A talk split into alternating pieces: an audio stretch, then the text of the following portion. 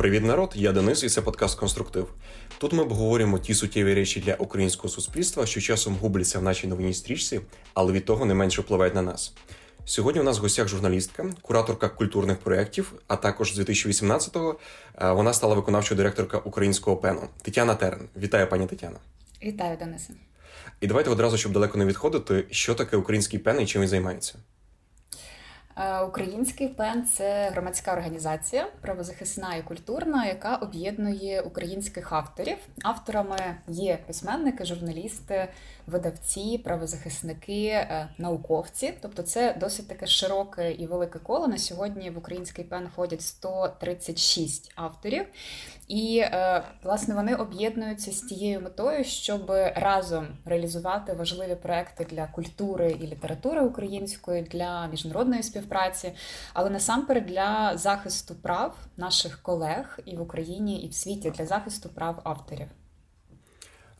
Ми напевно будемо говорити навпіл на дві важливі теми цього епізоду: перше, чому українці мало читають і як це виправляти. А в другу чергу про літературний ринок. Власне, сам про цей літературний ринок про наш імідж за кордоном та переклади. Пані Тетяна пояснила, що таке пен. Я коротко поясню, що таке е, Український інститут книги, тому що ми декілька разів будемо повертатися до цієї е, назви. Це державна установа при Міністерстві культури та інформаційної політики України. Вона має на меті формувати державну політику у книжковій галузі, проводити промоцію книгочитання в Україні, підтримувати книговидавчу справу, переклади, е, популяризувати літературу нашу за кордоном і так далі. В якості аргументу, чому я обрав цю тему, а не якусь іншу, я лише наведу статистику знову вже відомого вам е, УІКу Українського інституту книги. І я думаю, ви зрозумієте причину самі. В Італії показник регулярності читання, тобто принаймні раз на тиждень, 56%, в Німеччині 50%, е, в Польщі 36%, а в Україні лише 27%. і лише 8% з них читає щоденно. До того ж, цей показник у нас падав е, на 2% порівняно з дослідженням 2018 року. Чи треба нам цілеспрямовано щось зробити з цим показником, чи пустити все на самоплин? Так, мені важливо сказати, що насправді тут є два аспекти цієї проблеми, і про них обидва важливо пам'ятати. З одного боку, рівень е, читання е, зменшується, звісно, в усьому світі. І Ми розуміємо ці причини пов'язані з е, ерою нових медіа, інтернету гаджетів і, взагалі, всієї цієї нової цифрової реальності, в якій ми особливо е, активно почали жити в роки пандемії. І я би не хотіла, щоб ми говорили, що українці в цьому є якісь дуже унікальні, бо часто теж доводиться чути: от весь світ читає, українці не читають. Ну, все-таки це не зовсім так, і це неправильно так говорити. З іншого боку, очевидно, що в Україні дійсно ситуація складна, і вона пов'язана насамперед, все-таки з державною політикою і в культурі, і в освіті. Я би не говорила тут лише про культурну, але і про освітню сферу. До того, щоб формувати державні програми з підтримки читання, з промоції читання, просто весь час не складалися обставини, не було ще відповідних культурних інституцій, не було ресурсу, не було можливо такого правильного чіткого запиту з боку самої культурної спільноти. Сьогодні я вважаю, що всі умови для цього є, і сьогодні є умови для того, щоб все-таки чесно і відкрито сказати, що питання е, читання книжкової сфери і підтримки літератури і культури культури загалом, це є питання державної безпеки та, і так само питання освіти. А це означає, що коли ми говоримо про читання, то ми говоримо про те, яке покоління ми буде, ми маємо сьогодні, які покоління українців ми будемо мати в майбутньому, чи це є люди, чи це будуть люди, які здатні до критичного мислення. Здатні до новаторства, до впровадження своїх ідей і сенсів. Спочатку ми поговоримо про українців та книги, е, статус-кво і чому українці так мало читають.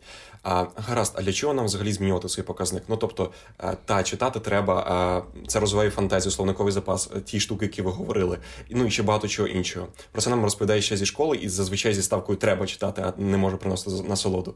Але у чому так негатив для від нечитаючих громадян для суспільства? Ну і що, що в них там погана фантазія чи поганий словниковий запас? Е, я, напевно, спочатку відштовхнуся від слова треба, про яке ви згадали. Це от якраз ще одна проблема, яка теж потребує вирішення. Ось це прищеплене в школі сприйняття, що література це це те, що дійсно тебе змушують читати. Ти маєш вивчати ці біографії, читати твори, які дуже часто тобі не цікаві, але потім, що найголовніше, навіть е, ну не в тому, цікаві чи не цікаві твори, це вже ну, якісь оціночні судження, і кожен з нас може мати свої якісь смакові вподобання. А плюс, звісно, виростаючи, ти зовсім інакше дивишся на класичну літературу і інакше її можеш оцінювати. Питання про те, що школа прищеплює це відчуття, що ти маєш сприймати літературу в якихось заданих рамках. Та Є рамки ось такі. Є така проблематика в творі Хіба ревуть воли, як ясла повні. Є такі герої, це позитивний, негативний, це мета, і це головна ідея твору. І ти повинен написати про це твір ще один. Ти маєш написати твір, обов'язково відповівши на ці всі питання. Ти маєш вивчити біографію цього автора. Вона досить класична. Е, теж з якихось там певних рамок ти нічого не дізнаєшся про цю людину понад подану тобі біографію.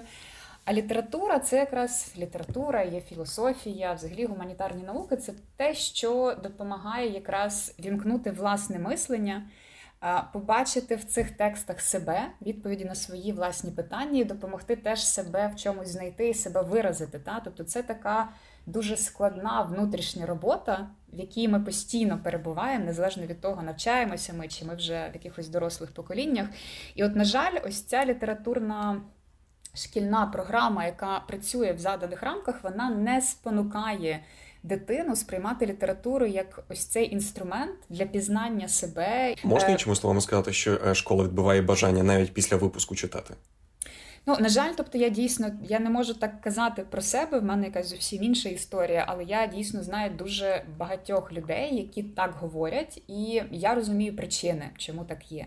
З іншого боку, коли я чую закити з боку таких людей на адресу того, що е, взагалі вся українська література вона от не цікава, вона про село, про страждання і тому я майже не читаю українську літературу. Це речі, які, звісно, в мені вмикають завжди емоції, бажання сильно заперечити. Бо тут уже є питання знову ж таки рівня твоєї культури, усвідомлення того, в якій культурі і країні ти живеш.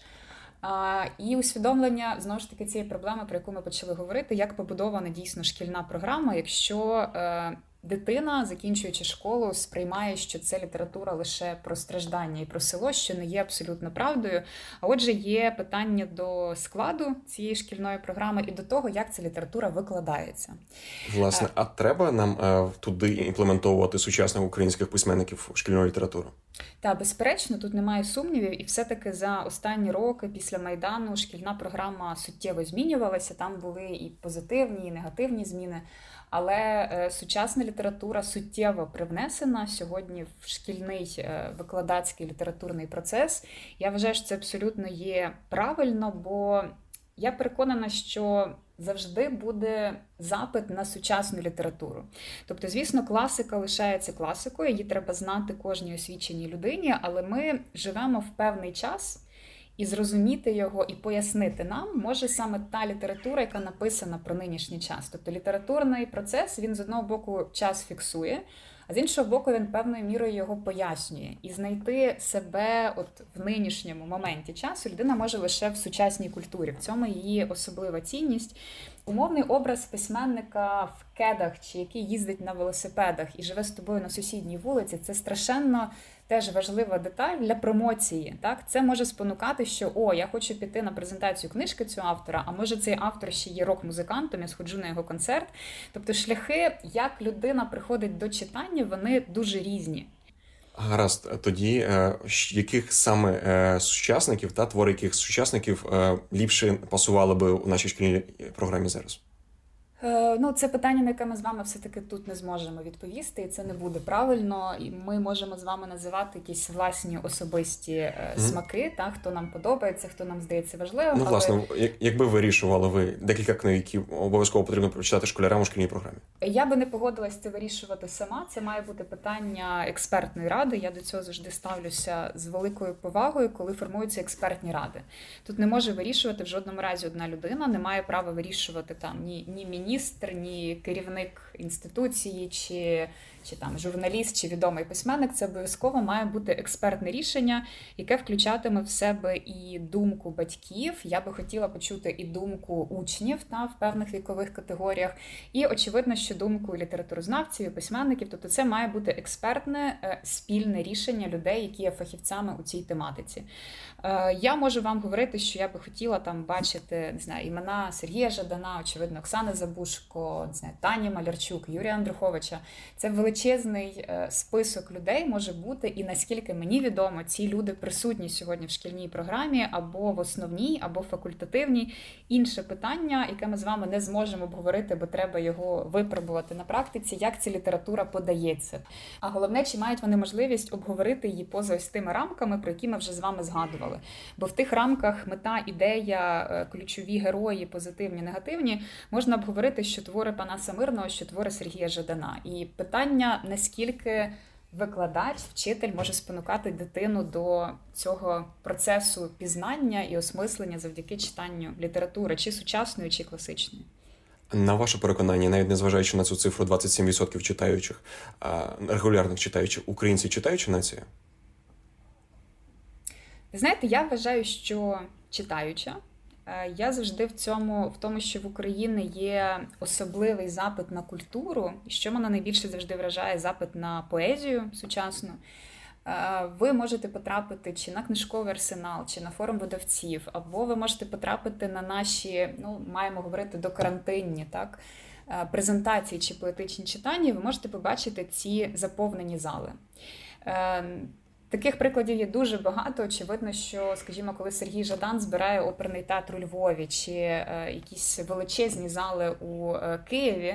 Е, і так само в Харкові, наприклад, на презентацію своєї нової поетичної книжки чи просто на свій поетичний вечір, це говорить про те, що Україна дійсно має якусь унікальність у цьому, бо завжди, коли на наші такі заходи потрапляють автори чи культурні менеджери з європейських країн, вони завжди цьому дивуються. Тобто в цьому плані я бачу ну велику таку не знаю силу і специфіку українців, якою я особисто пишаюся, і ми всі про це часто говоримо, що в Україні неймовірна аудиторія, яка здатна читати, сприймати і цінувати своє. В жодному разі я не люблю і завжди заперечую, коли говориш, що це якась проблема українців. Українці не цікавляться культурою чи читанням. Проблема не в українцях в жодному разі. Проблема в тому, чи ми створюємо умови. Для того щоб доносити до українців, чи ми промотуємо читання, починаючи з дитячого садочка і зі школи, чи ми говоримо нашим дітям, що це важливо, і що ну не можна будувати життя без книжки. Книжка це тобто, якщо ми гарно промотуємо, то е, і наклади, і відсотки будуть е, європейські, скажімо. Е, це перша складова. Це звичайно це перша складова, і вона має починатися якомога раніше з дитячого садочка, з дому, де є теж батьки, які подають такий приклад, і вона має починатися зі школи. Але з другого боку є, звісно, ще й питання інфраструктурне швидше. І тут ми говоримо і про підтримку українських видавців. Це окрема велика широка тема. Тут можна її розвивати. І ми говоримо взагалі про ту інфраструктуру, чи є в Україні можливість. Для українця в районному центрі і і навіть в селі, чи в нього є можливість, по-перше, придбати книжку і про неї дізнатися. І тут вмикається вже інший рівень. Та? Тобто ми можемо говорити про наші медіа, і я би хотіла побачити таке дослідження, скільки українські медіа і онлайн, друковані, і е, теле медіа, пишуть скільки вони книги. пишуть і говорять про книжки, то вибачте, там відсоток присутності книжкової тематики буде значно менший за оті 20 плюс, які ви згадали. Це буде не знаю, 5, можливо, максимум 10. Навіть я думаю, що 10 – це дуже великий показник. Це є перше питання, тобто як українці можуть дізнатися про книжки, які виходять сьогодні в Україні і світі, як вони можуть дізнатися про своїх авторів. Цієї інформації по суті майже немає. Е, друге питання: скільки в Україні на сьогодні книгарень? І тут теж треба було би брати ці цифри, і ці цифри були б теж не аж такі позитивні, бо ми розуміємо, що книгарні е, присутні у великих українських містах, але по суті їх немає у районних центрах. Тож, коли ми говоримо українцям, що слухайте, ви нічого не читаєте, відповідно, ви не хочете рухатися далі, то українці, ось ці, про яких пишуть ці заголовки і пишуть ці новини, вони мають так само. Е, навзамін запитати, почекайте, а де ми можемо дізнатися про книжки, про які ви говорите, і де ми можемо їх купити. Зрозуміло, що зараз є система е, онлайн-продажів, є інтернет-книгарні, але це ще дуже ну для України це все одно досить е, новий формат і нова тенденція. Очевидно, що цей формат е, посилився і показники збільшилися під час пандемії і карантину. Але все одно книжка це така емоційна купівля. Це купівля, яка передбачає, що ти приходиш в книгарню, чи ти приходиш на фестиваль, чи ти потрапляєш на презентацію, доторкнувся і тобі, понюхав, ти доторкнувся, та ти хочеш її відкрити, подивитись на цю анотацію, прочитати якийсь фрагмент. Тобто це завжди дуже важливе живе спілкування.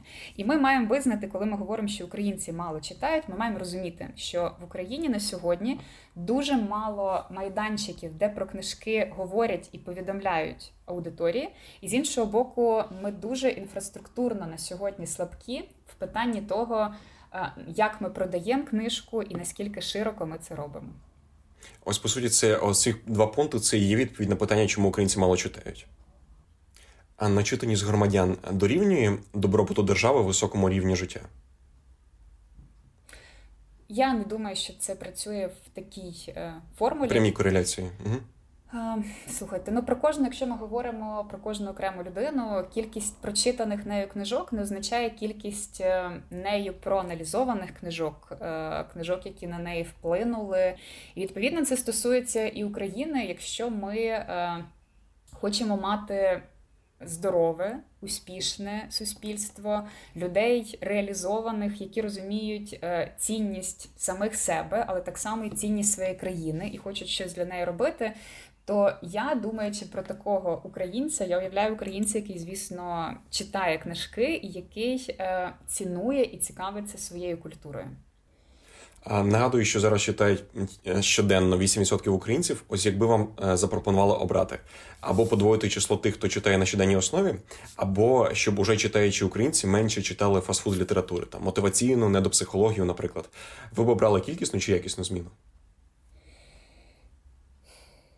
Яке складне у вас питання? Напевно, напевно, тут можна обрати будь-який з цих варіантів. Я би хотіла сказати про про якісну складову, але насправді я вважаю, що коли ми говоримо про читання і промоцію, а ми з вами вже згадали, наскільки це важливо, то я би все-таки для початку не робила акцент. Е, от ми хочемо лише якісну літературу, бо це теж звучить як е, певна ну, спонука і певна вимога.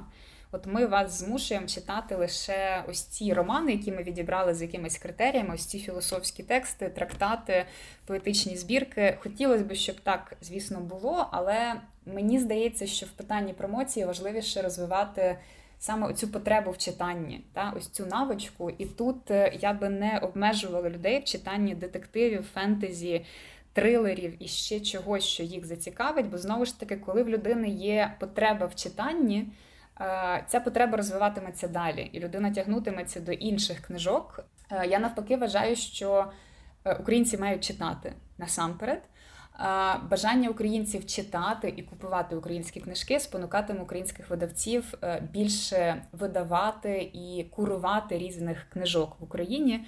А вони будуть з'являтися дуже різні, і вони мають з'являтися дуже різні. Не може література складатися винятково з умовної високої полиці літературний процес повинен мати усі ніші, скрізь мають відбуватися важливі процеси, всі ці ніші мають бути наповнені, і тоді ми маємо е, хорошу ситуацію і на книжковому ринку, і в літературі, і будемо мати хорошу ситуацію в країні. Щодо жанрів. Е, найпопулярнішими жанрами для дорослих є класика 20%, детективи 18%, любовні романи 16%, е, книги з психології та саморозвитку. Це теж каже у вік. А чи вам е, вас хвилює це питання корисності книг, які читають українці? І хотілося б, щоб більше читали історичні книги, наприклад, біографії, чи читають і так добре? Я би не робила акцент на цих жанрах. Я досить навіть підозрюю, що якби ми мали якісь такі глобальніші дослідження в різних країнах, то там ці жанри все одно, напевно, переважатиме. Та? Це завжди це це масові жанри, тому ми і говоримо mm-hmm. про них як про масові. Я не бачу в цьому великої якоїсь загрози, чесно кажучи. З іншого боку, ми маємо, звісно, промотувати ту літературу, яка ви сказали, несе певні сенси, та, якогось. Е, Якусь іншу якість стилістики, мови, письма і ідейного і філософського наповнення. Це теж питання промоції цієї літератури, питання підтримки цієї літератури з боку держави, бо ми маємо розуміти, що тут вмикається ще поняття комерційних і некомерційних жанрів. Тобто е, ці любовні романи, умовні чи мотиваційна література, вони завжди краще придаються, ніж е, це буде роман про голодомор. Зараз та дуже умовно я говорю. І в цих випадках е, можлива підтримка держави та, для таких текстів, щоб вони були видані і щоб вони, наприклад, потрапили в бібліотеки. З іншого боку, все-таки тут є теж, якби ви запитували про це письменників, їм би дуже теж ну, не сподобалось от таке протиставлення, що є ті жанри масові і не масові. Є ще питання того, якої якості цей текст, і ми все-таки можемо говорити, що в останні роки і десятиліття в Україні е, був великий запит на історичну літературу. Ми маємо абсолютні бестселери на кшталт Чорного Ворона Василя Шкляра. Це історичний роман, але він написаний е, як захопливий такий е, екшен та телевізійний. Чи, наприклад, якісь технотрилери Макса Кідрука про які я би не говорила, що це е, якась там не знаю, нижча масова література. Це дуже добре написані тексти в тих жанрах, які можуть знайти свою ширшу аудиторію. Тобто, до речі, от ми згадали з вами про Чорного Ворона і про екранізації. От вам ще один шлях для промоції читання і для промоції книжок. Екранізації працюють е, у всьому світі. Це дуже сильний інструмент, тому. Е, те, що в Україні розвивається наше вітчизняне кіно в останні роки, це теж дуже важливий момент, бо в нинішній час дуже візуальний і дуже інформаційний. Ось цей зв'язок між літературою і кіно є дуже важливим. І те, що ми бачимо знову ж таки в останні роки, що і українські сценаристи, українські режисери і продюсери вони починають звертати увагу на українські книжки, бо в кіно є запит на хороші історії і на хороші сценарії. І де їх потрібно шукати насамперед, їх треба шукати в сучасній літературі, але, до речі, і класиці, згадуючи прекрасний приклад е, телесеріалу Спіймати Кайдаша. Погоджуюсь з вами. Перейдемо до наступного блоку. А ось яке книговидання підтримувати державі? Ми тут говоримо про національний рівень, а пропорційно і поезію, і пригодницькі романи, і історичні, і есеїстику, і так далі. Чи е, робити акцент на декількох? Е, тут не може бути таких акцентів у жанрах, і їх ніколи все-таки, мені здається, не було. З того, що на сьогодні робиться меншою мірою, про що дуже важливо говорити, це про бібліотеки і про книгарні. Це величезний об'єм якби, роботи, до якого все одно українська держава прийде 100%. І все-таки, наприклад, про ті ж бібліотеки в останні кілька років дуже багато говорили. Е, є успішні приклади, скажімо, в Києві реформованих бібліотек, які сьогодні працюють як такі культурні простори, та які об'єднують е, свою громаду, регіональну там чи, чи міську громаду. І очевидно, що ми маємо прийти до того, що всі бібліотеки в Україні вони повинні е, перейти від формату ось цих. Книгосховищ до формату нових культурних центрів, які, зокрема, промотують і читання, і українську літературу. І друге питання це книгарні, воно теж є складним, бо воно вмикає і різні е, фінансові питання з цим пов'язані, але це теж обговорюється в культурній спільноті дуже широко. Питання і зменшення орендної плати для книгарів в Україні. Питання оподаткування, тобто є різні е, форми знову ж таки підтримки і механізми підтримки з боку держави а... і з боку місцевої влади. Це теж можна окремо обговорювати. Ми за декілька секунд продовжимо дискусію. А зараз одна маленька, але важлива деталь. У конструктиву є телеграм-канал, де, окрім епізодів, ми публікуємо багато інших корисних матеріалів. Це, наприклад, короткі текстові вижимки інтерв'ю або ж додаткові матеріали, щоб ти глибше занурився в тему. І ще наші гості часто рекомендують круті книги та фільми. І я вже мовчу про інші приємні плюшки, які тебе там чекають. Тож прямо зараз став цей подкаст на паузу. В описі ти знайдеш послання на телеграм. Переходь і обов'язково клацай на слово підписатись. Продовжимо. Ось дивіться, у нас є трикутник та видавці, е, автори, розповсюджувачі. Е, до розповсюджувачів ми і бібліотеки відносимо, книгарні, інтернет-магазин, те, що ви сказали. Уявимо, що у нас є умовно 100 гривень як держави. Ну я думаю, що ця цифра не сильно відрізняється від реальних бюджетів. Оскільки гривень ви розділили на підтримку е, видавців, авторів і розповсюджувачів? Um складне питання. Напевно, все-таки на авторів я би передбачила якусь більшу суму. Та Авторів ми маємо тут на увазі ось цю змістову частину, та? тобто формування того середовища і тих умов, які би підтримували авторів в Україні, створювали для них умови для роботи, гідну оплату їхньої праці, а отже, ну, збільшували кількість тих сенсів і ідей, які існують в культурному полі, та і на нас усіх впливають. А на друге, третє місце я би поставила видавців і розповсюджувачів. Це е, питання вже не тільки культури і підтримки культури, це підтримка свого, умовно кажучи, виробника. І це питання, яке вже вмикає не тільки культурний простір, це вмикає і питання української економіки, і і того, як ми ставимося до тих людей, які е, працюють в Україні, які е, працюють до того ж із таким непростим продуктом, як, скажімо, книжка чи взагалі якісь інші е, культурні сенси. Якщо говорити про цю першу складову автори, ми говоримо десь про 10 авторів. Можливо, сьогодні це трішки більше, але це дуже мала кількість людей, які можуть сьогодні жити зі своєї професії. Тобто, насправді більшість е, тих книжок, які існують на ринку, вони створені людьми, по суті, як на таких волонтерських засадах, у якийсь свій вільний час поза основною професією. Їм ну, величезна шана за те, що вони роблять, і що вони знаходять в собі е, ресурс і час для того, щоб займатися е, творчістю. Але знову ж таки, якщо ми хочемо говорити про зростання та кількості творів, книжок, жанрів, заповнення ніж, то так, потрібні, власне, як державі допомагати цим авторам? Потрібні трошки інші механізми, і тут теж і держава вмикається, але і може це відбуватись на рівні громадських організацій. Тобто потрібні різні умови, та потрібні ми вже переходимо на рівень е, інструментів, потрібні резиденції. Та? Тобто це окрема тема, з якою, наприклад, працює український пен, створення місць, де е, автор може працювати якийсь час над над своїм твором в комфортних умовах і не думати в цей час про заробіток і про те, як е, підтримати свою родину. Це і система... А є такий досвід іноземний, до речі, Ну, безперечно, в в Європі, в світі є багато резиденцій, це дуже багато ну, багато десятилітня практика і історія. І в Україні ми теж можемо обговорювати, що такі приклади є. 18-го року ми створювали, засновували таку резиденцію в Харкові. Сьогодні вона в іншому форматі також продовжила своє існування в будинку слово в легендарному, і там тепер теж будуть відбуватися резиденції. Тобто такі приклади є і в Україні, і за кордоном. Це дуже хороша практика, але так само, скажімо, скажімо, з боку пену ми багато говоримо про користь і потребу різних конкурсів і премій. У нас критично мало на сьогодні конкурсів і премій, їх дуже мало. Письменники і наші автори вони повинні відчувати, що вони створили якийсь твір, і він все-таки був обговорений і якось оцінений. А в нас виходить так, що він лишається і не оцінений. А з іншого боку, оскільки в нас немає книж... ну, дуже мало книжкових медіа, в нас дуже мало ресурсів для того, щоб підтримувати наших критиків. По суті, можемо говорити, що це ще одна критична ланка. В нас майже немає книжкової критики. В нас є сьогодні огляди, в нас з'являються на щастя рецензії на якісь важливі книжки, але от такої критики всього літературного процесу в нас не відбувається. Це має бути. І ось проблема, з якою я якось особливо стикаюся в останні кілька років, це питання підтримки взагалі авторів молодих і авторів початківців.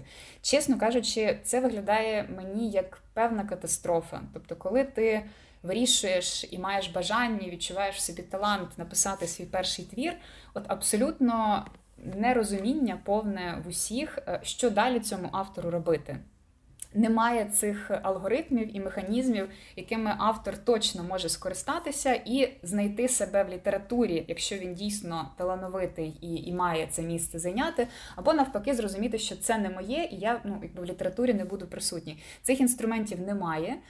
По суті, це такий, знаєте, збіг різних щасливих випадковостей або знайомств, або ну, тобто є кілька конкурсів. Найчастіше це, скажімо, конкурс видавництва Смолоскип, і ці автори якось входять в літературне середовище, десь вони познайомилися з видавцем, але це все це є не системна робота. А коли книга бореться за наш час, щоб ми її взяли в руки, е, хто в неї головний суперник в Україні? Телебачні, соцмережі чи якісь побутові речі? Оберіть одне. Одне. Так, одне. А... Е. Ну, можете у списку. Один, два, три. Ну, якщо ми говоримо взагалі про Україну глобально, то напевно, на жаль, я все-таки, зважаючи на різні дослідження, думаю, що сьогодні це досі в Україні телебачення, а вже далі соцмережі. Гаразд. А побутові речі на третьому, десятому місці, так? Так, я, я їх би я не розглядала, вони є частиною нашого життя завжди. А є такі речі, які можуть викликати певну залежність і вимикати наше критичне мислення. Статистика статистикою, але вона може або жахати, або тішити, зрозуміло, але точно не переконувати багатьох взяти книгу до рук. А що може переконати, мотивувати людину взяти цю книгу? А, може мотивувати зручність отримання інформації про неї. Та? Тобто, коли людина а, має можливість, не докладаючи особливих зусиль, про цю книжку дізнатися. Коли повідомили про це в новинах, в ранкових якихось ефірах, програмах, які вона дивиться на радіо чи телебаченні, коли вона про це прочитала в тих медіа, які вона читає, коли вона все-таки, ну, тобто це рівні різної роботи, яка мала відбутися до, але коли вона залучена, наприклад, е, в роботу місцевої бібліотеки, в якийсь спосіб, може вона ходить туди на йогу або на курси іноземної мови, але якщо вона є в цьому середовищі, то це ще одне місце, де вона якби. Могла може про це, зупинитися біля все... книжкової полиці. Да, могла про це все дізнатись. Тобто, цей фактор, от е, зручності отримання інформації, він тут є дуже важливий. Я б на ньому можливо наголосила. Сьогодні так не є. Да? І українці дуже мало мають шляхів для того, щоб без докладання великих зусиль дізнатися, що відбувається в літературі, і щоб це спонукало людину цю книжку купити. Ну і далі питання книгарень. Якщо цієї книгарні немає в твоєму районному містечку, то ну дуже мало ймовірно, що ти підеш дивитися книжки в онлайн інтернет-магазин, дивитися розділ з новинками. Ти туди підеш, коли в тебе буде потреба. Ти потрібно сьогодні прочитати якусь книжку. Не знаю, в тебе виникло питання в бізнесі, ти хочеш розібратися з побудовою там не знаю команди, чи тобі потрібна якась дуже вузько спеціалізована книжка, не знаю, про ліс. Тоді ти підеш в онлайн-магазин і ти будеш свідомо цю книжку е, шукати. А такого, щоб ти прийшов у книгарню і потримав різні книжки в руках і подумав, о, я би дуже хотів це почитати, в тебе цієї можливості немає. Ну і ми про це вже говорили.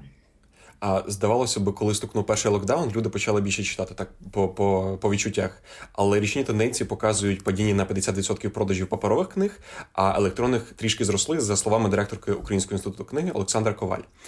Хоча в інших країнах світу є реальне зростання на 7-9%. У чому наші головні помилки? Чому ми не змогли скористатися сприятливими умовами карантину, щоб е, наші люди почали читати більше? Ми вже це теж з вами говорили. Це питання промоції. Ми на карантині не стали більше говорити українцям про користь читання і потребу читати книжки. В нас не збільшилось... А ми це книгарні в першу чергу не змогли різко війти. Е, не лише книгарні, ми як держава, ми як культурне середовище. Ну всі разом, звичайно, всі не ну, ми не змінили основні умови. Та Ми не дали цей такий меседж і заклик, що це прекрасний час для того, щоб розвиватися, читати, відкривати для себе щось нове. Ну, Тобто, це неправильно щось там сильно порівнювати, але коли ми говоримо про Америку і про ці приклади там останніх років, коли про книжки постійно говорить е, президент зі своєю та, з дружиною з першої леді, коли про це говорять топові їхні ведучі, та, тобто ці книжкові шоу Опри Вінфрі чи інших відомих е, акторів телеведучих. Це теж дуже сильно впливає. Ми зараз з вами не заходили в глиб, що може включати в себе промоція, але питання відомих людей, лідерів думок, воно є важливим, е, коли ми промотуємо дуже різні речі, чи книжки, чи питання вакцинації. Тобто, це мала бути е, на швидку руч зроблена державна стратегія. На жаль, ми після цих довгих місяців карантину можемо говорити, що культура в нас була і лишається з якимось залишковим принципом, і ніхто не розуміє, що якраз під час карантину культура ну просто мала бути в цих топових позиціях підтримки з боку держави. Ось, власне, 60 гривень українець витрачає на книги за рік, тобто це 2 євро. А витрати середньостатистичного мешканця землі 13,6 е, євро на рік. Дані Українського інституту книги. Якщо заробітня платня українця збільшиться, це вплине на збільшення цієї цифри? Ваш прогноз? Ну, напевно, якоюсь мірою, звісно, вплине, але. Я не думаю, що це є ну знову ж таки вихід із ситуації. Це точно не змінить е, ситуацію глобально, бо потрібно змінювати всі ті речі, про які ми з вами говорили раніше. Перш щодо мови е, третина українців надає перевагу українській мові книжок, і ця частка, до речі, суттєво зросла 32% зараз проти 24% у 18-му. Частка тих, хто надає перевагу російській мові, 27% і 41% байдуже якої мови читати. Книга російською на нашому ринку зло. Ну, бачите, якби складно говорити про книгу і культурний продукт як про зло. Та? Я би так, напевно, не змогла сказати, як людина з правозахисної організації. Але, безперечно, це фактор, який має свій вплив, е, часто вплив негативний на різних рівнях. І ми маємо розуміти, що все-таки цю ситуацію впливу Росії ми е, російського книжкового ринку і культурного ринку на українську культуру ми матимемо цей фактор враховувати завжди. Е, просто за рахунок нашого теж географічного розташування з одного боку, з іншого боку, за рахунок цих постійних е, імперських нездорових амбіцій Росії, які, зокрема, проявляються і через ринок медійний, і через культуру. Ті правила, які існують сьогодні на ринку, в цій взаємодії з російським культурним продуктом, вони е, зараз продиктовані саме станом війни. Е, ті обмеження, які є на ввезення російських книжок, безперечно. Вони є абсолютно виправданими в цих умовах, в умовах війни і агресії. І е, вони також ми можемо дивитися ці дослідження. Вони позитивно вплинули на український ринок. Це підтвердять всі видавці. Бо коли зникла ця нерівноправна і несправедлива конкуренція, та в тих умовах, коли для української російської книжки не було з боку держави зроблено якогось. Розмежування, та що це все-таки продукт, який завозиться в нашу країну, а це є свій виробник, та свій свій видавець, коли українська держава не сильно це розрізняла і створювала по суті майже однакові умови. Це було неправильно. І це призводило до того, що в Україні дуже мало перекладали закордонної літератури, бо вона завозилась з Росії. Це призводило до того, що російські видавництва за рахунок е, величезних накладів е, вони могли продавати якісь книжки в Україні навіть дешевше. Ну і це призводило до того, що в Україні е, продовжувалась ось ця така пострадянська. Ситуація, коли ми і далі чомусь вважали собі за авторитетів у культурі якісь е, якихось російських акторів, музикантів чи письменників, вони і далі лишалися в нашому якомусь такому культурному дискурсі, витісняючи взагалі-то якби наших культурних діячів і авторів. Але про що мені важливо сказати, що коли війна закінчиться, культурній спільноті і е, державі треба буде переглянути цю ситуацію. Ці розмови вже є да, в середовищі. Їх потрібно просто і далі, і далі розвивати. Що треба буде знайти і зрозуміти, ухвалити нові механізми підтримки свого виробника. Бо Україна повинна підтримувати своїх так само, як скажімо, працює Канада в умовах е, близькості з американським глобальним англомовним теж ринком Канада постійно шукає інструменти для того, щоб підтримати свій книжковий ринок і своїх видавців. Це правильна і здорова політика держави. Ще 2-3 роки тому, я не говорю там по 5-10, часто писали про те, що російська книга пере ну витісняє українську з нашого ж ринку. Чи можна казати, що зараз пропорція змінилась, і українська книга починає наступ на російську і вже можна казати витісняє? Ну, напевно, можна, бо українська книжка сьогодні на українському ринку переважає в умовах е, знову ж таки тих обмежень, які сьогодні є, в умовах е, кількості накладів. А чого не вистачає, щоб виграти людей, е, коли вони обирають якою мовою купити книгу? Ну, є дуже багато факторів, які спонукають людину купити книжку саме українською це і її візуальне оформлення, це якість, е, безперечно, тексту на різних можливих рівнях, це якість редагування цього тексту. Якщо це переклад, то це якість цього перекладу, це вартість цієї книжки. Дуже багато факторів, які до цього спонукають, але все-таки ну, ми маємо дуже багато прикладів, і, напевно, найвідоміший, скажімо, з. З Гаррі Поттером та виданим Абабою Галамагою, який все-таки е, українці обирають найчастіше, попри те, що я так розумію, що Гаррі Поттера російською мовою можна знайти в якихось онлайн-магазинах, але якість і рівень е, перекладу і редагування Гаррі Поттера українською мовою він на такому високому рівні що ну що це просто не не обговорюється. Я думаю, що це може бути таке теж окреме дослідження, показати, яку книжку ви купите в таких різних ситуаціях за таких умов. Мені здається, що українська книжка сьогодні переважить у цьому виборі за своєю якістю насамперед. А коротко поговоримо про імідж української книги за кордоном. Як ви оцінюєте обізнаність нашими книгами у світі е, з одного боку, а з іншого інтерес до нас у цій сфері? Ну, обізнаність, напевно, на сьогодні ще не є такою, е, якою б ми всі хотіли, але Україна робить е, величезні кроки в останні е, роки і десятиліття в цьому напрямку. Представлення України на найбільших книжкових ярмарках, програма Translate Ukraine інституту книги, яка запустилася в останні роки. Якісь окремі програми і проекти також Українського інституту, Міністерства закордонних справ. Тобто, все-таки робиться багато різних ініціатив, і не треба забувати взагалі про всі ті зусилля ініціативи, які докладають. І закордонні перекладачі, і взагалі українці, які живуть за кордоном для промоції української книжки і культури усі роки незалежності. Ця робота триває.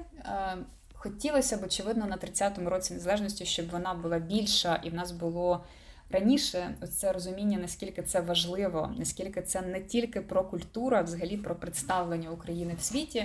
Ті цифри, які ви побачите за рік роботи програми Translate Ukraine, це десятки книжок, які з'явилися за один рік. Це величезний е, показник порівняно з усіма попередніми роками. І я думаю, що коли ця програма існуватиме 5, 10, 15 років, ми побачимо, наскільки колосально це зміниться. А якщо говорити про зацікавлення, то ну, очевидно, що до України було таке гостре зацікавлення. Після помаранчевого майдану, після майдану вже 13-14 е, років, е, це ті події, які привертали увагу всього світу, і напевно це був той час, коли дійсно потрібно було найактивніше про Україну в культурній сфері говорити, бо на це був величезний запит. Зараз, е, напевно, так працює якби, інформаційне поле, і це нормально. Та е, до України зацікавлення якоюсь мірою знижується, але якби тут уже все залежить від нас. Та в який спосіб ми будемо розповідати світу про себе. Чи ми будемо е, лишати це просто для новинних випусків, де будуть говорити про ситуацію в Україні, чи ми будемо говорити про себе засобами культури? А маємо перекладати книги певною мовою, якщо звідтіля нема запиту?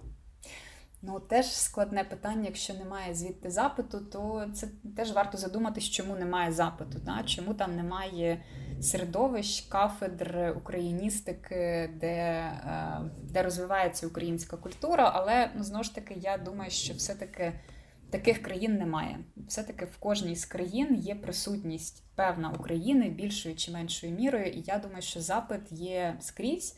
Питання, чи ми цей запит підтримуємо зі свого боку. Гаразд, тоді е, тепер бліц, коротке питання, коротка відповідь. Поезія чи проза? Не зможу обрати. Гаразд. А, Світова чи українська література? Насамперед українська. А Сучасна українська чи класика? Теж е, абсолютно рівнозначні поняття.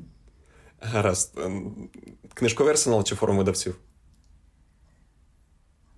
Такий само складний вибір. Напевно, сьогодні мені ближчий книжковий арсенал, бо я з ним співпрацювала, але це особиста історія. А ви купуєте книги російською мовою? Не зможу пригадати, коли це було востаннє. Думаю, що сьогодні не купую.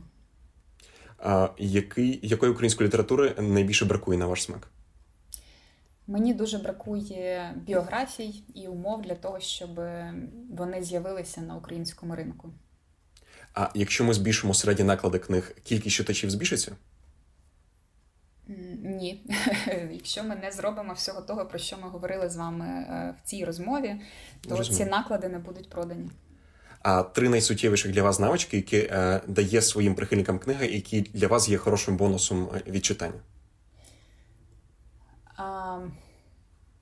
можливість знайти відповіді на свої питання, знайти себе, побачити себе в сучасному світі, не в тому, що обмежений моєю якоюсь бульбашкою, а значно в ширшому розумінні. І це, це якесь інше системне мислення, я би так сказала. А чи має держава підтримувати збуткового видавця, якщо він е, задовольняє попит вузького кола читачів? Ем, держава має підтримувати того видавця, який створює книги, в яких є запит суспільства і держави, я би так сказала. А це означає, що цей видавець може видавати, наприклад, класику. Він може видавати повні зібрання творів якогось дуже важливого автора, і це точно не буде комерційний продукт, і тоді за вашою е, оцінкою це буде збиткове видавництво. Але цього видавця точно потрібно підтримати в тому, е, що він робить для української культури. А книжкове піратство стає меншою проблемою для нашого ринку, чи все тільки погіршується? Я не вважаю, що воно стало меншою проблемою. Це ще одне питання, в якому, на жаль, майже нічого ще не зроблено Україною. А хто повинен обирати, які книги закуповуємо у бібліотеки? Моя думка, що бібліотеки. А Працівники бібліотек мають на увазі, так? Ну, працівники бібліотеки, бібліотеки, які працюють зі своїми читачами і можуть дізнатися те, чого цей читач потребує. І на завершення порадьте три гарних українських книги часів незалежності. Не топ-3, тому що розумію, наскільки складно обрати, а саме три якісно хороших. О, це дуже дуже складне питання, де просто я зараз буду згадувати, знаєте, все, все, що, що у нас могло з'явитися. Не знаю, тобто, очевидно, що в списку наших топ-авторів сьогодні є Сергій Жадан, і можна читати дуже різні його тексти. З прози, напевно, все-таки Ворошиловград насамперед, але я би особливо радила його вірші і думаю, що на них є великий запит і велика аудиторія сьогодні.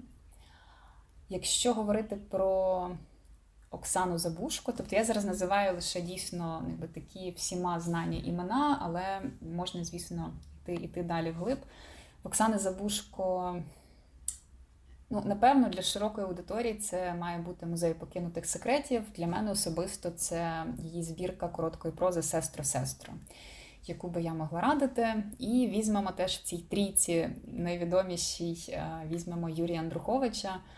І тут з мого особистого вибору це все-таки роман «12 обручів, але зараз вийшов його новий роман Радіо Ніч, і я теж усім дуже раджу, доки триває ще наш карантин і раптом ви ще не прочитали в останні місяці цей роман, обов'язково теж його знайти.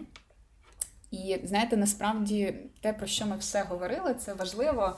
Ми говорили багато про державу, про роль інституції, але не треба забувати, що в кожного з нас теж є своя, свої завдання і відповідальність в країні. Те, про що ми багато говоримо в роки після Майдану, особливо, і все-таки ми всі би мали підтримувати дійсно і своїх авторів, і своїх виробників. Це така тенденція наших останніх років.